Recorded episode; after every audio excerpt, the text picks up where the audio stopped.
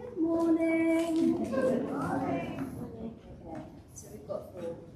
So number one, set up and pack up team. We have around four signed up. Yeah. We could do with some more, a good amount more. So if you would like to help with that, please help us with that. Could you come to me or Ben Hazen? Hello. will sign you up. Number two, we need more helpers for tea and coffee. So again, could you come to me or Ben?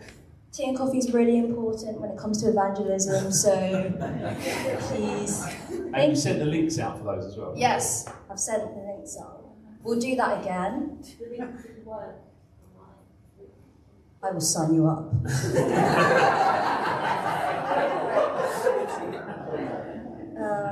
free Christmas decorations this Saturday from 10.30am. I will be in the church. We've had a number of volunteers already say that they're ready to help us, which is amazing, thank you. But please, the more the merrier. We have so many decorations upstairs that we need to bring down. We're buying a tree, aren't we? We are. We're buying Yeah. a tree! so that's really fun. So please come, 10.30am, I think. I don't really have an end time, we'll just finish when we finish. Could And be here all day. You won't be. Carry on, sorry. Maybe. Um, number four, Christmas sign up. Again, to remind you, on the 12th of December, that, that's this Sunday. Yeah, this Sunday, family service. Invite your friends, your pals, your god sisters, everyone. Um, and then the following Sunday, 19th of December, 4 pm and 6:30 pm, we have our carol services. We will be serving you mulled wine and mince pies. Just in the carol services, not the family service. But please sign up. Thank you. Amazing. Thank you, Tessa. And finally, one, one more uh, from the lovely Sharon Lester. Oh, we can welcome Sharon as well. We've, we've clapped everybody else. Thank you. It's this time of year again, Hampers. We've done a sterling job with them in the past years. We do it different every year. Um, last year we did, I don't know, it was nearly 50 hampers. It was absolutely crazy. We've, we've shrunk it down a bit to make it more manageable and to work with the um, food larder downstairs. So, um, what you need to do is come and see me afterwards if you'd like to contribute um, and collect a label like this off the tree. And you can choose a boy or a girl or an adult. Um, it's mainly children. And you need to purchase something this week, wrap it up, and then stick the label that you've got off the tree there onto it and bring it back next Sunday. That would be absolutely brilliant. If that's um, not your thing, then maybe a donation. We'll have a basket over there and you could contribute some money towards that. Um, but, you know, it's just a lovely, lovely way to bless these people. And also, when you wrap it up, pray. Pray for the people who are receiving because it's about blessing the community. Okay, thank you. Thank you, Sharon. Uh, it's been a real blessing to our community over the last few years, so just encourage you to get involved in that. We are going to have tea and coffee uh, at the end inside. Um, we didn't want to make you stand outside on a day like this today. So uh, it will be served at the back. Can you please still space out a bit? We're going to clear the chairs at the back as well, but um, that would be great. So if you're visiting this morning, we'd love to chat to you at the end. Right, no more from me. Let's welcome Adam. Good morning, good morning. Am I on? Can you hear me? Yes, brilliant. Okay, well, look, we are going to look at Luke chapter 24 this morning. So if you'd like to turn to it in your Bibles, that would be great. Alternatively, um, the scripture will come up here on the screen, and it's Luke 24 13 to 35. 13 to 35. Okay, so that very day, two of them were going to a village named Emmaus, about seven miles from Jerusalem, and they were talking with each other about all the things that had happened. And while they were talking and discussing together, Jesus himself drew near and went with them. But their eyes were kept from recognizing him. And he said to them, What is this conversation that you are holding with each other as you walk? And they stood still, looking sad. Then one of them, named Cleopas, answered him, Are you the only visitor to Jerusalem who does not know the things that have happened there in these days? And he said to them, What things? And they said to him concerning Jesus of Nazareth, a man who was a prophet, mighty in deed and word before God and all the people, and how our chief priests and rulers delivered him up to be condemned to death and crucified him. But we had hoped that he was the one to redeem Israel. Yeah, and besides all this, it is now the third day since these things happened. Moreover, some of our women uh, of our company amazed us. Uh, they were at the tomb early in the morning, and when they did not find his body, they came back saying that they had uh, even seen a vision of angels who said that he was alive. Some of those who uh, uh, uh, were with us went to the tomb and found it just as the woman had said, but him they did not see. And he said to them, O foolish ones, and slow of heart to believe all that the prophets have spoken. Was it not necessary that the Christ should suffer these things and enter into his glory? And beginning with Moses and all the prophets, he interpreted to them in all the scriptures the things concerning himself. So they drew near to the village to which they were going. He acted as if he were going further. But they urged him strongly, saying, Stay with us, for it's toward evening, and the day is now far spent. So he went in to stay with them. When he was at table with them, he took the bread and blessed and broke it and gave it to them. And their eyes were opened, and they recognized him, and he vanished from their sight. They said to each other, Did not our hearts burn within us while he talked to us on the road, while he opened to us the scriptures? And they rose that same hour and returned to Jerusalem, and found the eleven and those who were with them gathered together, saying, The Lord has risen indeed, and has appeared to Simon. Then they uh, told what had happened on the road, and how he was known to them in the breaking of the bread. Wow, you know, there is so much in this scripture. I, when I was reading it, I just I was slightly overwhelmed because every time I read it, I was just seeing something new and something new. Do you have times like that when you read your Bible and you just think, wow, there's this and this and this? It was just like, you know, an endless pot of things coming out. And uh, I think it's particularly intriguing, this scripture, because it's kind of split level. Did you notice that? Some scriptures you read are kind of, you get two perspectives in one. So we as the reader realize that Jesus is involved here.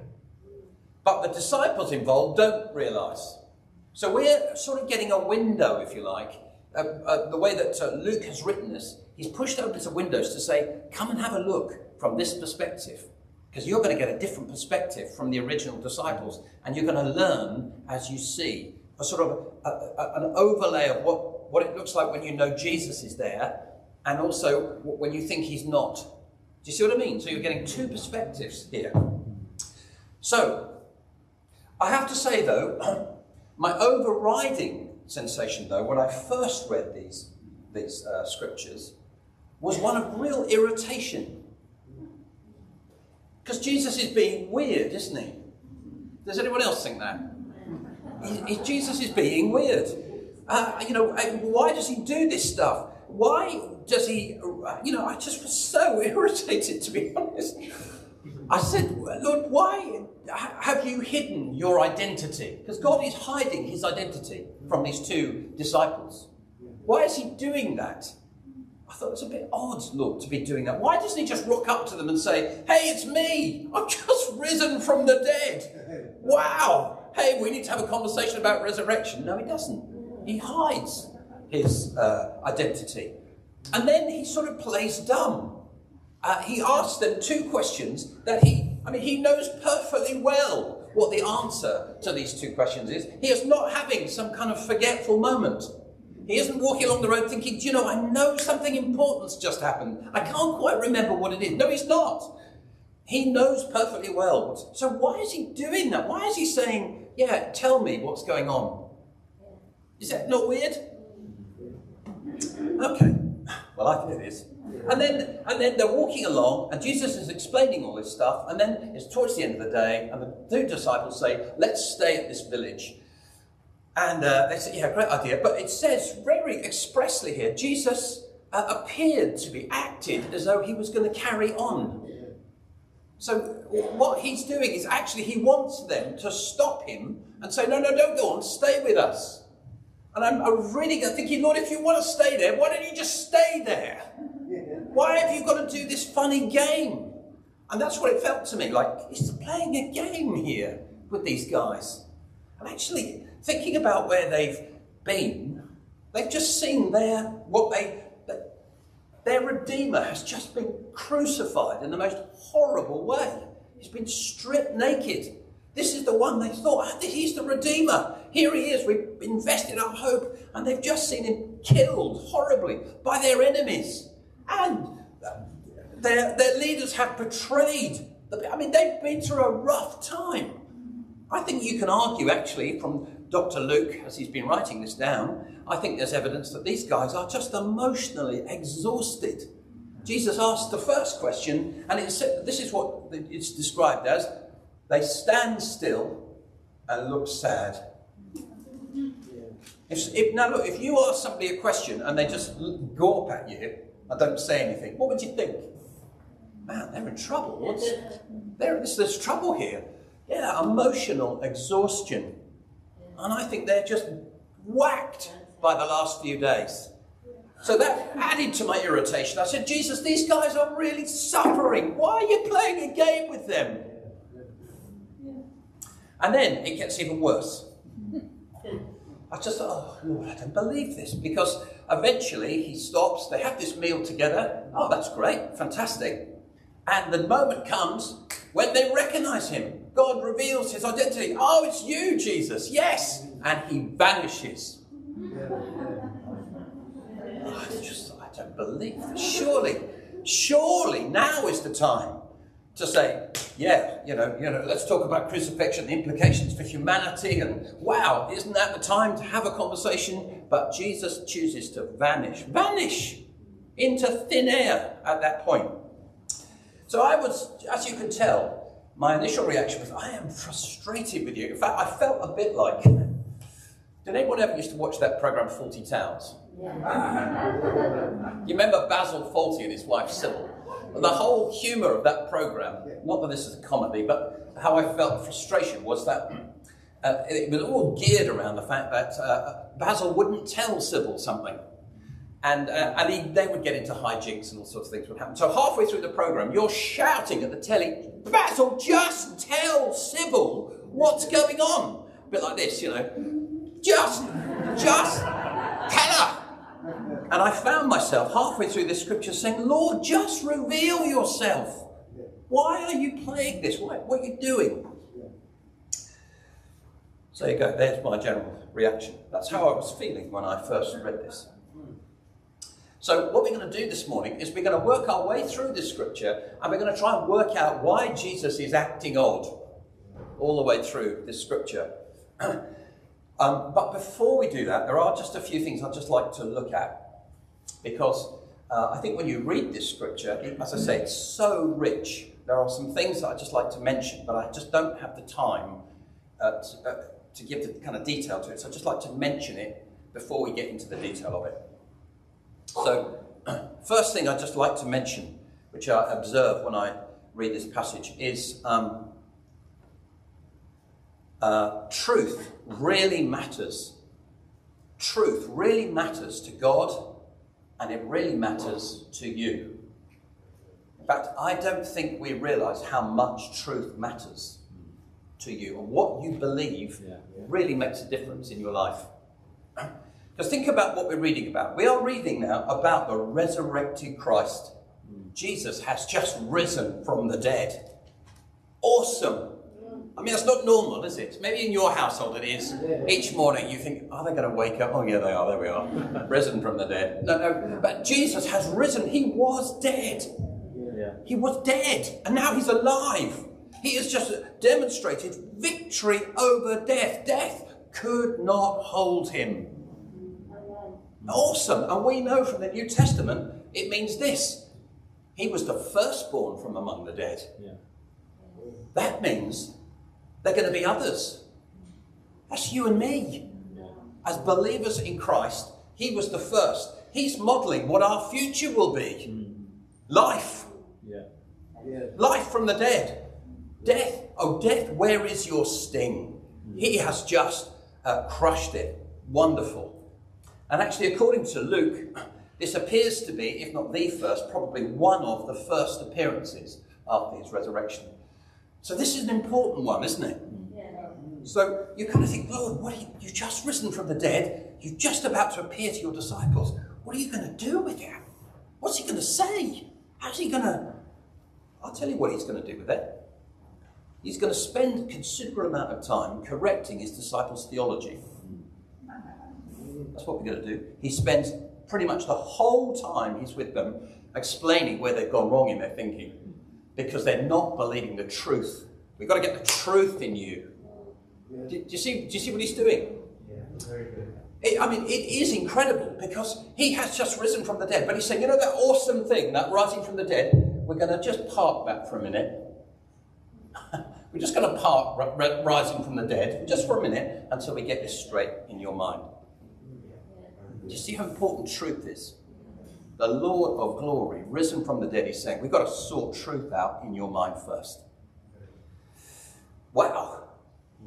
So, uh, if your, you know, what you believe matters, if your theology, therefore, is wonky, I would suggest this you will not be seeing God clearly. In fact, you might not be in your life at the moment, you might not be seeing Him at all. That's what we see here. They didn't understand God and they didn't see Him. wow, okay, so that's the first thing. Uh, uh, truth really matters to God uh, and to us. Second thing is, even if you feel that God has left you, He hasn't. Who here has uh, gone through a period in their life where they just think, I cannot feel, see, understand, I can't make contact with God? I would be not surprised if actually that's all of us. Yeah. We all go through, at some point, as Christians, a period where we just think, God, I just, I don't know where you are. I know you're alive, but you're not, you're not in my district. You know, where, where are you? These disciples think Jesus is dead. He's like gone, really gone, and he's not coming back. Now I'd like to compare their spiritual state, which, which is that, sorry, their uh, emotional state with their spiritual state. What does the Bible say? So, as they're feeling terrible, they're feeling low, God is not there, He's abandoned us, He's dead, He's never coming back. The Bible says this Jesus drew near to them and went with them. So, Jesus is right there with them, right there close. But look at emotionally, where do they feel? Where are they? No, He's gone, He's not there. Spiritually, where are they? Jesus is right there right there. I just thought it really hit me as I read this. I thought, look at the contrast between these two. If you are going through a period where you just think God has gone, the truth is, He said, I will never leave you and I will never forsake you. And He is right there. He is right there close to you. I was encouraged with that. I don't know if you are, but I am. Amen. Third thing is this God knows what He's doing even when it appears that He doesn't. Anyone ever thought, I don't know what you're doing, God?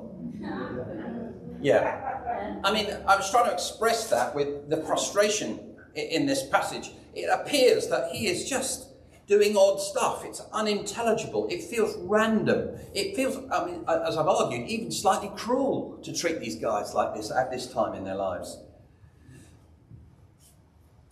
And, uh, you know, it just left me confused and irritated. And I have to say, I have felt like that with God at times. There have been periods in my life when I have just shouted at Him. I said, I don't know what you're doing. I don't know, I don't understand why you just don't do this. And I give come some very helpful suggestions that God might like to listen to. any one of those I would be grateful for. And I think they're excellent ideas. But God seems to have other ideas. So, you know, I just think, I don't understand what you're doing. Now, what this passage is going to do is going to show to us there are very good reasons why Jesus is behaving the way he is. There's very good reason why he's not revealing his identity, very good reasons why he's asking his questions, and very good reason why he appears to be going on past the village. Very, very good reasons. It's just that at the time they were not understood. And I, I, I just want to say, it's often not until afterwards, after the event, when you look back, that you think, oh, now I see. Who's had that experience where it's only after the event you look back? Yeah, lots of us. You look back and You say, There, you were speaking to me all the time. Look at that. I didn't know you were doing that. You were speaking to me. You were correcting me. You were with me. I, I, I didn't know where you were. I want to say, I think that's quite common in the Christian experience, is that sometimes you only know what God's been up to after the event. So if you are going through a, a time right now where you're thinking, I do not know what God is doing, I hope this will comfort you. Because it actually often it's not until after the completion of the event you look back and then you can see it. Yeah. Okay. So those are the first three things I immediately saw. Uh, you know, in a way, each one of those could be a preach, but we haven't got time. Okay. So what's going on in this passage? We're going to work our way through it now. So we see at the beginning, we see these two disciples. We only know the name of one of them, and this is his only reference in Scripture. And they are joined by someone on their walk, which we understand to be Jesus, and they do not. And then Jesus asks them two questions. He says, What are the two of you talking about? And what's happened in Jerusalem recently? Now, uh, as we said before, God being God knows the answer. He has not had a forgetful moment. He knows the answer to both these questions. So, the question we should ask, I think, as we study this question is why is Jesus asking questions that he already knows the answer to? Yes. Okay. Yes. Why is he doing that? What is he actually after? Well, I would suggest God's after this. He wants these two disciples to talk. He wants them to express what they really think. He wants them in a very unguarded way to really unpack what's going on in their heart. Come on, tell me what's really happening. Not just the events, but how do you feel about the events? And that's absolutely what they do, don't they? They don't hold back. They're very real. They express their admiration uh, of Jesus. We can see they're on his side. They say accurately what the religious leaders have done. They've, they've you know, stitched Jesus up, basically, and he's, he's been crucified. And as they begin to unpack what actually happened, and they just begin to talk to God about it, we find out what's going on in their hearts.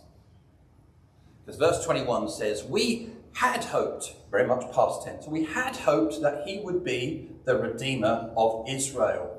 Brackets. But because he's died, we don't think that's going to happen now. We must have been wrong, and we're very upset that this all come to nothing.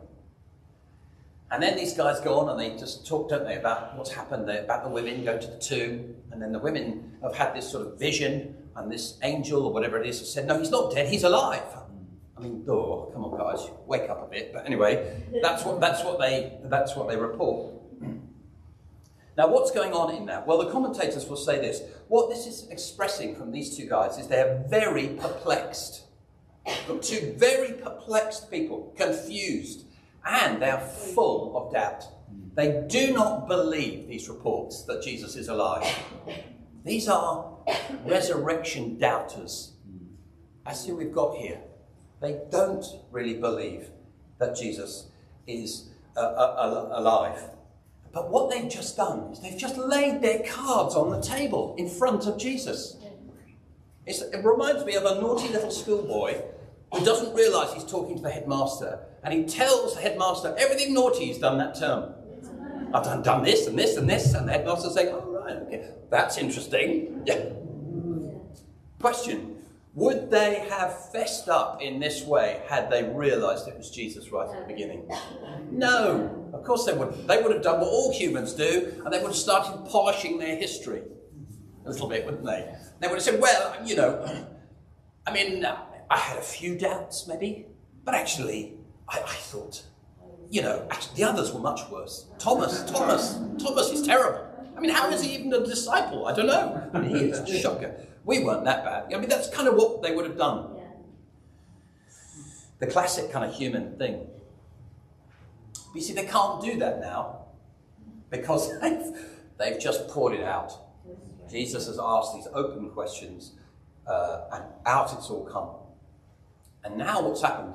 Reality has been faced up to. They faced the reality of what's going on in their hearts. And because they've been honest like this and not faked it, Jesus is now kind of come and speak powerfully right to them. He's going to speak and he's going to change them. I have to say, I, um, I was kind of pondering this and it reminded me a little bit of, you know, the phrase, the dark night of the soul? Yeah. You heard of that phrase? It's a phrase that basically means um, a dark wilderness experience, a spiritual experience, anguish, or. and often it just goes on for a few days. Um, and it just struck me that, in a way, they've gone through a mini dark night of the soul. Because as far as they're concerned, their Saviour is dead. I mean, that's bad to see him crucified, humiliated, to have the leaders of your own people betray this man that you think he's the guy. And, and suddenly they turn on him. And all the things that he said, I'll never leave you or forsake you. Well, but, but you've just died. What's happening? They are in an absolute mess. Why are they going through this dark experience? Why do we go through the dark night of the soul? God's wanting to change us. And actually, what's happening here is that stuff that we would prefer not to own up to is forced to the surface. That's what's happening. God is flushing stuff out. Dark nights of the soul, difficult periods, tend to do that more effectively than anything else. Your real heart is exposed. And once your real heart is exposed, then God can speak into it.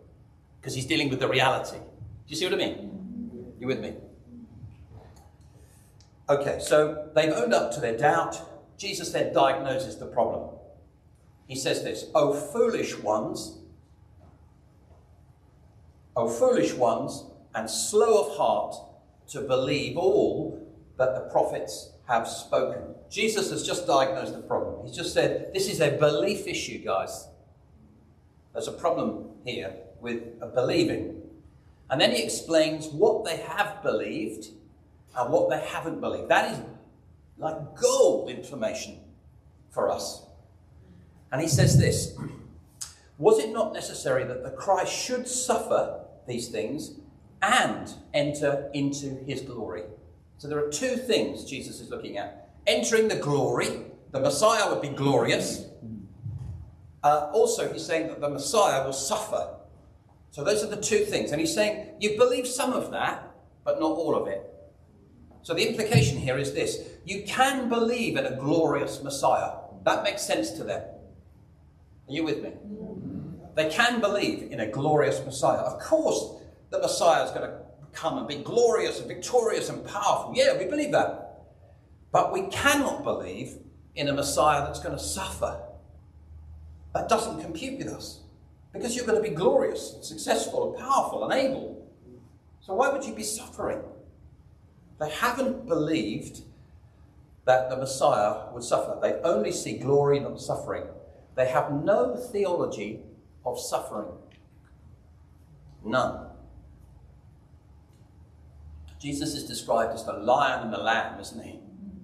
They can see the lion, they can't see the lamb. That's what's just gone on here. Now, why? Why is that bit missing? Why can't they believe in that? Well, generally, because that's the general view uh, of what the Messiah will look like in the first century. If you ask any uh, first century uh, Jew, what will the Messiah look like? They would have said, well, he'll be like, um, like one of these people that have come in the past. Be like a, a, a Samson or a King David or a, a Gideon. And what happens is our nation gets invaded by foreigners, which is what's happened right now with the Romans. And then God raises up a great leader and then they're victorious and powerful, and we all unite behind them, and then we kick them out, and then Israel's great again. Woohoo! And they thought the Messiah was going to be like that again. And they really want it this time because the Romans are there, and they hate the Romans. And so they say, God, get rid of the Romans. So they had an incentive for the Messiah to look like that. So what's just happened is that their view of God has been shaped by their history and their culture more than the Word of God. And that's typical for us. Yeah. We generally are more influenced by our history, our personal experience, how we've grown up, stuff that's happened to us, the culture that we've grown up in, hmm. far more than what we believe in the Word of God, aren't we? Now, the conse- there's a big consequence to that. The consequence is that they don't believe the truth. They had a totally wrong expectation of events that left them sad and doubting because glorious messiahs uh, don't suffer and die. Is that really the time? Okay. I was going to talk a little bit about uh, how uh, Jesus rebuked them. Uh, so just in passing, just need to note that, I think, actually. Jesus rebukes these two guys. He calls them foolish. Oh, foolish ones. Uh, if you're a disciple, can I just say this? Sometimes, because God loves you, He will rebuke you. He will say, What are you doing? And actually, that's really good. Because a godly rebuke brings strength and health and light. It stops you being foolish. It says, Oh, what am I doing? And it gets you moving in a different path. The question is, how do we handle that? Do we have enough humility to handle a rebuke? We don't like rebukes, particularly when they come through another person. Yeah. Don't like that, do we? No. oh no, I don't want that. No, no. Jesus rebuked his disciples because he loved them, get them on the straight and narrow. Okay, we're going to fast forward now to they arrive at the village. So they've been chatting. Jesus has been uh, showing the scriptures to them. He's been showing where he is in the Old Testament scriptures. And they've had this fantastic day. It says their hearts are now burning within them, these two guys. And they get to the village, and it's late at night, and they're going to stop for something to eat and a place to stay. And then we have this odd thing where Jesus appears to go on past, which I think we all agreed at the beginning was odd. It was weird, don't we? Yes, it was weird. So why is he doing that? Would you like to know why? Good, because I'm going to tell you. I think what's going on here is that Jesus is giving these disciples the opportunity to have more of him. But it is optional. It is optional. If they want it, they're going to have to make it happen. They have to press into God and persuade Him to stay. And there are times in our lives when, if you want more of God, you're going to have to knock on His door. You need to get after Him. He won't spoon feed you with everything. Everything you need for life and godliness is not found through the preaching here. I'm sorry, I mean, it's good, I hope. But it's not going to do you. You need Him. He needs to speak to you, which means you need to get on your knees and say, Jesus, I need you. Will you stop? Don't pass the, me by. You know, and be provoked by others. When you see someone else moving in something of God, and you think, oh, that's really good. I wish I could do that. I'd love to be able to do that. Get on your knees and just say, Jesus, will you not pass me by? You know, you haven't passed them by. Don't pass me by. Come in. Explain to me what's going on. And uh, we see that Jesus is very persuadable. So he doesn't carry on. He says, Yeah, sure, I'll stay. In we go. And then he goes in, and then we hit the crescendo of all of his teaching that's happening right now because they have a meal together. And uh, he takes the bread. The bread is served to them. This is an incredibly powerful image. Jesus, the resurrected uh, uh, uh, uh, Messiah, the Lamb of God, who has just been sacrificed, just raised from the dead, takes the bread, the image of his own body, and breaks it. I just, as I was reading, I just thought, oh Lord, that's just so powerful. This is what needed to happen. He breaks it. And uh, of course, what he's doing is demonstrating. It's extraordinary, isn't it? These two disciples did not realize that Jesus needed to die on the cross for the sin of the world. Had they never read Isaiah 53? Clearly not. And that's, I'm sure, one of the things Jesus would have explained to them. No, Jesus had to bear the sin of the world. How awful would it have been had Jesus come and not died on the cross? So Jesus has just brought tremendous revelation. I mean, I question how long have these disciples been around? Really, come on, guys, wake up. But, but Jesus has explained no, Jesus, uh, he had to die so that the sin of the world could be, could be dealt with, so that people could have right relationship again with God. So they now understand that he's paid that price. They now understand that there is a lion and a lamb. Yeah. They understand a lamb of God who was sacrificed for the sin of the world. And as they understand that, as Jesus breaks the bread, demonstrating, yeah, this is what happened, they see him. Boom, Jesus. Oh, it's you. Their thinking is corrected, and now their experience is following along behind. Yeah. Do you see how important it is to believe the truth? They believe the truth, then they see God. Wow. Now, now it comes to the point where he vanishes. Now, would you like to know why Jesus vanished? Yes, so would I. but every commentator I read has a different view. Uh, and it tends to be when all the commentators don't agree, that really means they don't know. Um, and, uh, you know, there are lots of options. Uh, some say that, you know, it could, could be said that his teaching was complete, therefore mission was over, so he vanished. Uh, some say uh, he, he demonstrated that he was resurrected from the dead, so that was the mission, so, so he vanished. Um, some people say, well, it was a, a further invitation to seek him further. Just like he was saying, you know, come and, you know, we want you to stay with us at the village. The fact that he was there and then vanishes, is that another invitation to seek me again, to find me again? Yeah, I don't, I don't know. and I guess in, in this life, you know, there are mysteries with God. Um, there are times when just confusing stuff happens. God doesn't do what we expect. But we just have to accept there is no good, clear, clean reason why God has done what He's done. Are, any of you living with things that you think, I don't understand why this has happened? Anyone living with that? Lots of us. Sometimes there are just times when we will not know in this life. And I, that's the best I can put onto that, okay? I do not know. But we trust that God's good, don't we? Mm. And when God does something, we know it's good, it's positive, and it's helpful, even if we don't understand it. The only thing we can say, I guess, here is that these disciples don't seem to be complaining. Have you noticed that? They're not grumbling like I am. They are, they are absolutely full of energy. They have just seen the risen Lord. That's what they've just seen. And now they know he is alive and not dead. You see, they believed in a glorious Messiah, and what have they just seen? The glorious risen Christ. They've got what they believed in, they've just seen. And uh, they don't seem to be sad anymore, they're not confused, they're not tired. And they seem to get up and they go back to Jerusalem that same night. Uh, and they find that Simon has also encountered the risen Christ. See, what's happened is they've been in the presence of God and it has utterly changed them.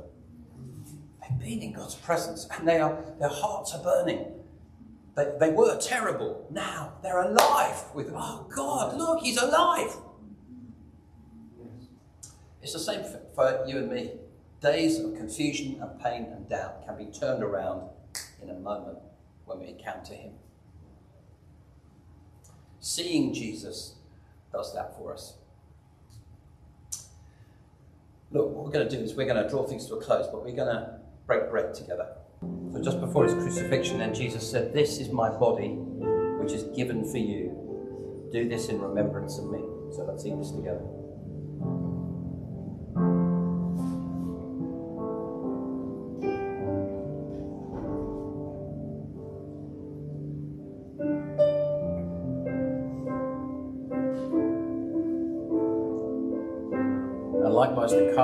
After they had eaten, saying, This cup is poured out for you, and it's the new covenant in my blood. Together.